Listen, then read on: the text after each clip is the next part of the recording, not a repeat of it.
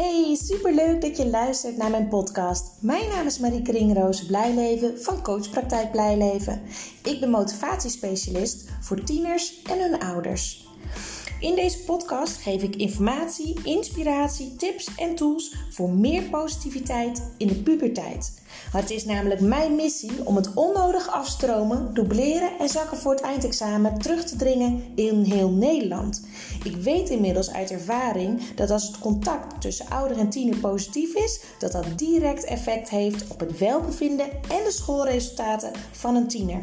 Een motivatieprobleem is namelijk een gevolg, geen oorzaak. Enjoy! Hey, goedemorgen. Leuk dat je weer luistert. Deze keer wil ik een podcast opnemen naar aanleiding van de gesprekken die ik afgelopen week heb gehad. Of deze week eigenlijk. Inclusief de workshops die ik op mijn school geef over het geven van een motivatieboost. En ik zie het ook bij mijn eigen zoon terug. Ik zie het in mijn praktijk in gesprekken terug. Alles begint met onze mindset, met onze gedachten. Niet alleen van onze tieners, maar ook van ons als ouders. Zoals een voorbeeld te geven, als tieners bijvoorbeeld heel erg opzitten tegen de gymles. Omdat die op een veld is waar ze niet weten waar het precies is als ze net op de middelbare school zitten. Of omdat ze bepaalde kleding aan moeten. Of omdat ze niet zo sterk in sport zijn. Het kan van alles zijn. Wat gebeurt er dan in je hoofd? Je hebt allemaal negatieve, niet helpende gedachten. Rode gedachten noem ik dat ook wel tegenover de tieners.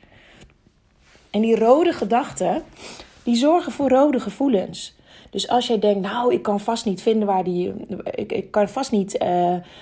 de weg vinden, ik ga vast verdwalen, ik kom te laat, de leraar wordt boos.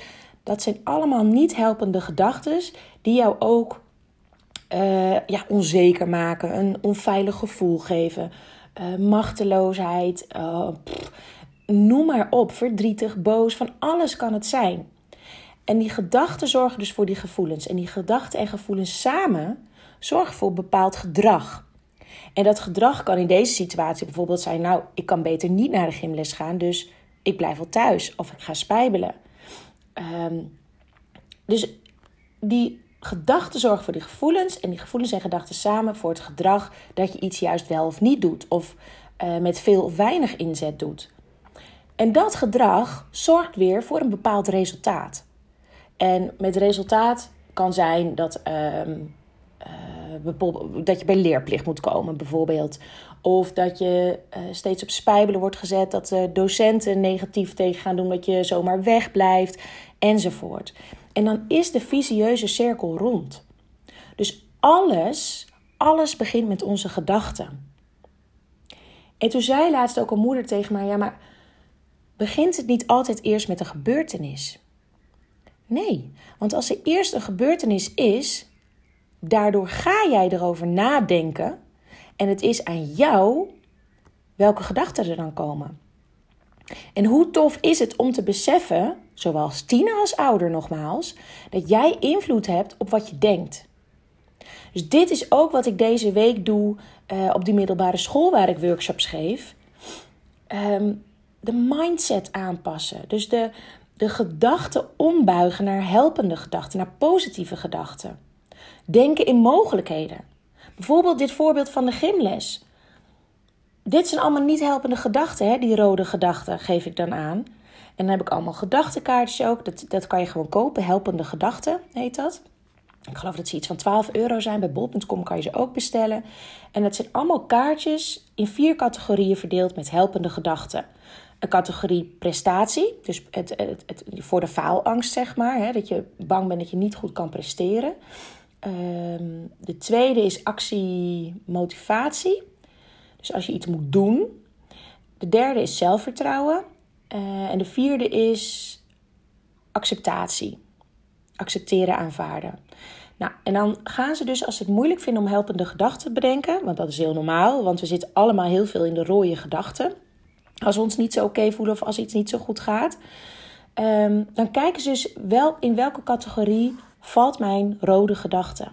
En welke helpende gedachte past daar tegenover? Welke geeft mij een gevoel van, oh ja.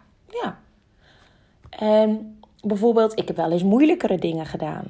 Of voor alles is een oplossing. Of ik mag hulp vragen. Of ik mag elke dag beter worden in iets. Ik mag iets moeilijk vinden. Ik mag iets spannend vinden. Ik ben vast niet de enige. Allemaal helpende gedachten die je er tegenover kan zetten. En die positieve groene gedachten, die zorgen ook weer voor positieve gevoelens. Zoals sterk, zelfverzekerd, zelfvertrouwen, veilig, hoopvol, trots, moedig. En die gedachten en gevoelens samen zorgen ook weer voor bepaald gedrag. En als je dus helder hebt wat jij denkt, want dat gaat eigenlijk automatisch. Hè? We schieten ook automatisch in die rode gedachten elke keer weer. Maar als jij dat helder krijgt, wat jij denkt en hoe jij denkt, dan kan je ze dus actief ombuigen. En ik leg ook altijd aan die tieners uit. Het is logisch als je weer elke keer in die rode gedachten schiet en dat je die groene gedachten eigenlijk nog niet echt gelooft. Want we zitten nou eenmaal heel veel in die rode gedachten. Dat is op den duur veiliger geworden. En we kunnen ons niet voorstellen dat we ons positiever kunnen gaan voelen in die moeilijke of lastige of vervelende situatie. Maar het kan echt. Het is een kwestie van oefenen, oefenen, oefenen, oefenen. Elke keer dat je merkt dat je in de rode gedachten schiet, kijk even naar wat je hebt opgeschreven voor de helpende gedachten. Of pak even de helpende gedachtenkaartjes erbij. Deze methode die ik nu uitleg met die kleuren en dergelijke is van Adinda Vrede. En zij heeft de methode teken je gesprek ontwikkeld. En daar ben ik gediplomeerd voor die methode. Het is ook echt een fantastische methode. En het heet teken je gesprek, maar je tekent eigenlijk niet. Het is meer een schematische weergave met behulp van een bepaalde schablonen. Zoals ik nu net uitlegde hoe die tekening er dus, of dat schema eruit ziet van die helpende gedachten ontwikkelen.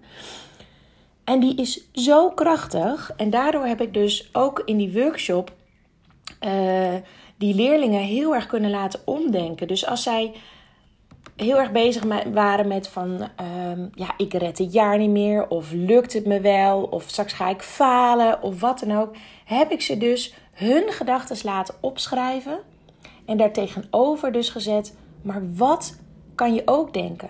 Welke gedachten zouden jou helpen?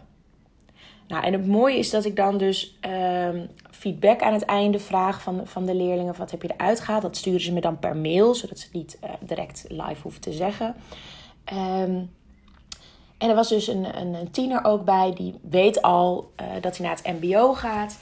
En die heeft zoiets, ja jeetje, ik moet nu nog naar school. Maar waarom eigenlijk? Alle docenten zijn nu ons aan het voorbereiden op de SE-week, op de toetsen. Maar die ga ik niet maken, want dat hoeft niet meer, omdat ik naar het mbo ga. Wat kan ik nu nog doen?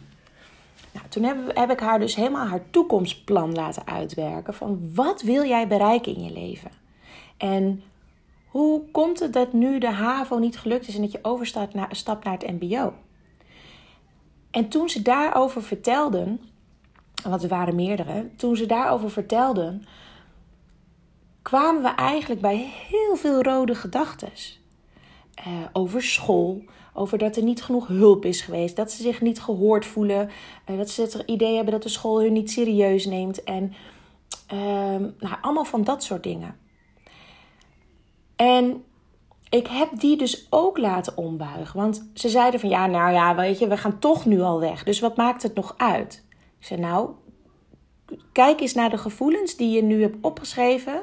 Welke gevoelens deze gedachten bij jou opleveren. Ook al vind je het oké om nu naar het mbo te gaan en weg te gaan van de school. Het is geen positief gevoel wat jullie dan achterlaten als je nu weggaat. Hoe kunnen we zorgen dat die positief wordt? Nou, toen hebben ze dus gekeken van wat kan ik allemaal nu nog doen waar ik ook straks nog wat aan heb. Bijvoorbeeld vrijwilligerswerk doen op het vlak waar ik ook mijn mbo-studie wil gaan doen. Kijken of ik daar ook stage kan lopen. In overleg gaan met school wat de mogelijkheden zijn om dat rond onder schooltijd eventueel te doen. En in overleg met leerplicht en dergelijke. Dus heel erg denken in mogelijkheden. En toen schreef een van deze tieners ook, ik vond het heel leerzaam en het gaf me ook echt veel inzicht over mijn vervolgopleiding. En wat ik nog allemaal nodig heb om bij mijn doel te komen. En ze hadden prachtige doelen. Natuurlijk, de een heeft een duidelijker doel dan de ander waar ze naartoe willen werken. Maar als je een doel hebt waar je naartoe wil werken, dan voel je al meer motivatie. Want dan besef je, ik heb dit jaar nodig om uiteindelijk mijn doel te behalen. En eentje wou bijvoorbeeld een eigen bedrijf voor iets specifieks oprichten. En om het niet te persoonlijk te maken en herkenbaar te maken, zal ik niet te veel in detail treden. Maar die had dus heel helder wat hij wilde doen.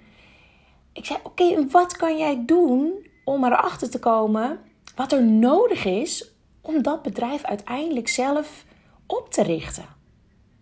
En toen bedacht deze tiener, nou ja, misschien kan ik wel nu al in contact treden met een aantal van die bedrijven om gewoon eens te vragen hoe zij dat hebben gedaan. Hoe zij zijn begonnen.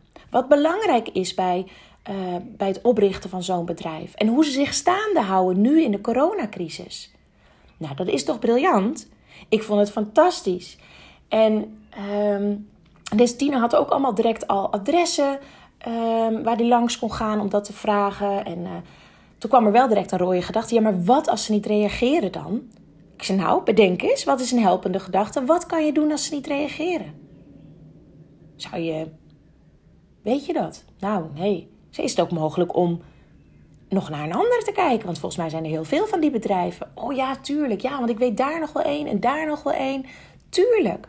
En je zag gewoon de motivatie veranderen. En dit is dus een leerling die nu nog 6 weken moet. Die al weet dat hij niet op deze school blijft. En toch is er weer motivatie gekomen. En het streven is dan ook om ze met een positief gevoel uiteindelijk de overstap te laten maken naar het mbo. Of als ze nu twijfelen of ze HAVO 4 kunnen halen of niet. En bang zijn van ja, straks ga ik nu heel erg mijn best doen. En red ik het alsnog niet. Oké. Of ja, ik heb helemaal geen zin om nu mijn best te doen. En ik weet dat ik het nog kan halen, maar ik heb helemaal geen zin. Dat is allemaal beschermingsmechanismen over het algemeen. Hè? Want geen zin is lekker veilig. Want als je geen zin hebt, dan kan iedereen zeggen wat hij wil. Maar uiteindelijk moet jij het doen. Dus zullen ze stoppen met zeuren. Het is aan jou. Maar toen zei ik, oké, of het is nog even 4 weken bikkelen en tegen je zin in toch nog eventjes aan de bak. Of je gaat nu lekker chillen en je moet een heel jaar opnieuw doen. Het is aan jou. En dan komen de rode gedachten. Ja, maar als ik dan overga, dan ben ik bang dat ik straks een HAVO 5 zak. Want ik vind dit en dit vak moeilijk. Want ik heb de online lessen niet zo serieus meegedaan. Want ik wil eigenlijk een ander vakkenpakket en ik kan nu niet meer wisselen. En dat zijn allemaal gedachten die je dus kan ombuigen. En dat hebben we dus ook gedaan. Al die gedachten opgeschreven. Oké, wat kan je dan doen? Wat voelt voor jou fijn? En los van of die leerling uiteindelijk kiest om te dubleren of om nog te knokken om over te gaan, dat is minder belangrijk. Maar vooral inzicht te krijgen in datgene wat ze nu tegenhouden. En wat er nodig is om dat op te lossen. Daar ging het mij om. En die hebben ze getackeld. Zo schreef ook iemand... ik ben mede door uw workshop heb ik meer overzicht gekregen over hoe ik het positieve uit het negatieve kan halen. En hoe ik beter moet omgaan met aan mezelf te denken. Deze tiener die was alleen maar met anderen bezig en voor anderen te zorgen namelijk. De workshop was top en geeft leerlingen zoals ik toch een globaal perspectief over hoe je de juiste positieve mindset creëert. Dit zal mij verder helpen om toch door te zetten om HAVO 5 te halen. Ja, dat zijn toch prachtige berichten. Nou, en om ook jullie als ouders te helpen bij het positief denken en het positief communiceren met je tiener en je eigen mindset ook te shiften, organiseer ik aanstaande maandagavond een interactieve online ouderavond positief communiceren met je puber. Voor €25 en dit is dus interactief. Dus ik werk weer met polls, met de chat. En als de groep niet heel erg groot is, dan kunnen we ook gewoon de microfoons aanzetten. En kan je dingen gewoon vragen. En ik denk dat dat wel lukt. Dus heb je interesse, laat het me weten. Je kan tickets kopen via Facebook, op mijn Facebookpagina van Coach Praktijk Blijleven. Of je mag me ook even een mailtje sturen. Hij staat ook in een nieuwsbrief die ik ongeveer twee keer per maand verstuur. En als je die niet kan vinden, stuur me gerust een persoonlijk berichtje via Instagram of via de mail of wat dan ook. Dan zorg ik dat je de link krijgt om deel te nemen. Dus de positieve mindset. Dat was eigenlijk het thema van deze podcast. Ik moet weer stoppen, want ik ga zo weer naar de middelbare school, waar ik vandaag weer 2 workshops geef. De laatste 2 voor de motivatieboost. En daar heb ik super veel zin in. Ik wens jullie alvast een heel fijn weekend. Doei doei!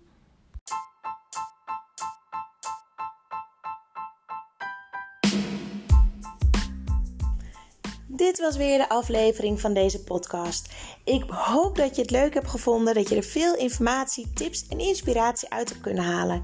Ik ben ontzettend benieuwd wat jij van deze podcast vond en wat je eruit hebt gehaald. Want ik neem ze op, maar ik wil heel graag weten hoe het is voor jou als luisteraar om dit allemaal te horen. Wil je mij dat laten weten via een persoonlijk berichtje? Dan vind ik dat hartstikke leuk. Wil je andere ouders motiveren, stimuleren en inspireren met deze podcast? Deel het dan op social media. En wil je mij contacten? Dat kan via www.coachpraktijkblijleven.nl. En wie weet spreken we elkaar snel. Fijne dag!